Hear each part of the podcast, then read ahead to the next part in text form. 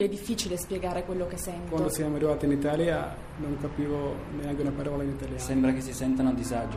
Da 180 anni il Cottolengo è al fianco dei più fragili in Italia e nel mondo. Dona il tuo 5 per 1000. Vai su cottolengo.org o chiama 800 121 952.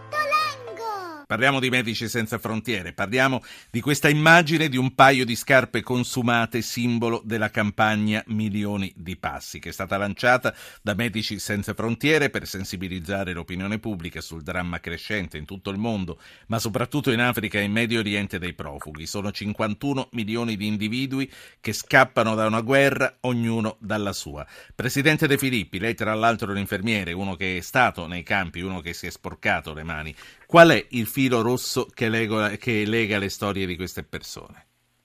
Eh, il filo rosso eh, è rappresentato molto bene dalle scarpe, Questo, questa odissea che queste persone iniziano eh, dal loro paese nel tentativo di arrivare in una situazione più stabile in realtà dei 51 milioni di, di persone che in questo momento scappano e, e, va, va, chiarito molto, molto, chiaramente che queste persone eh, co- contribuiscono a formare un, un, un, un, volume mai visto dopo la seconda guerra mondiale, cioè non abbiamo mai avuto una situazione così grave queste persone eh, scappano eh, da, da, contesti difficilissimi, ma eh, nella maggior parte dei casi rimangono all'interno del proprio paese o vanno nei paesi limitrofi. Quindi si muovono per, per di cui... poco. Com'è? Si muovono di poco muovono di poco e, e, le, e le, pochissime persone che noi eh, vediamo, noi abbiamo una sensazione di assedio costante in Italia e nei paesi europei, ma in realtà è solo una piccolissima parte, eh, eh, richiamo la figura dell'iceberg, è l'apice di questo iceberg, mentre la montagna, l'ammasso di ghiaccio è in qualche modo da altre parti, no? per il 95% nei paesi di origine o nei paesi limitrofi. Sì. E noi eh, abbiamo tentato con questa campagna e tenteremo, eh, questa campagna non durerà un mese, durerà più di un anno certamente, vogliamo in qualche maniera scuotere l'opinione pubblica su questo fatto. È un fatto con delle cifre senza precedenti.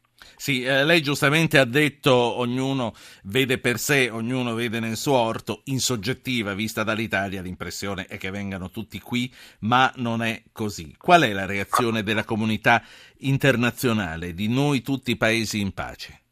Beh, la, la, reazione internazionale è assolutamente lacunosa in, in, tre, in tre, modi. Il primo, ehm, noi eh, possiamo constatare sul terreno il fatto che moltissime di queste crisi non abbiano un interesse eh, della, della, comunità internazionale, nel senso che eh, spesso e volentieri questi paesi vivono delle crisi eh, senza un aiuto vero e proprio oppure con un aiuto estremamente scarso da parte dei, dei, vari governi, soprattutto negli ultimi cinque anni, perché la crisi economica globale ha di fatto tagliato molte, molti di questi fondi alla cooperazione.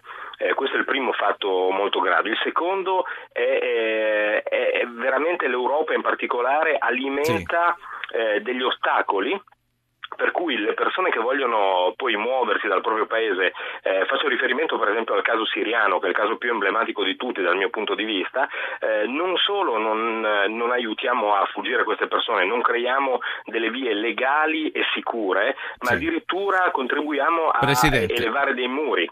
Eh, voglio fare parlare Corrado da Osta perché non manca molto tempo alla chiusura. Corrado, prego, eh, e veloce sì, anche. Sì, sì, buonasera, grazie solo per l'intervento. Volevo solo fare presente che appunto oltre ai rifugiati delle guerre ci sono anche rifugiati ambientali.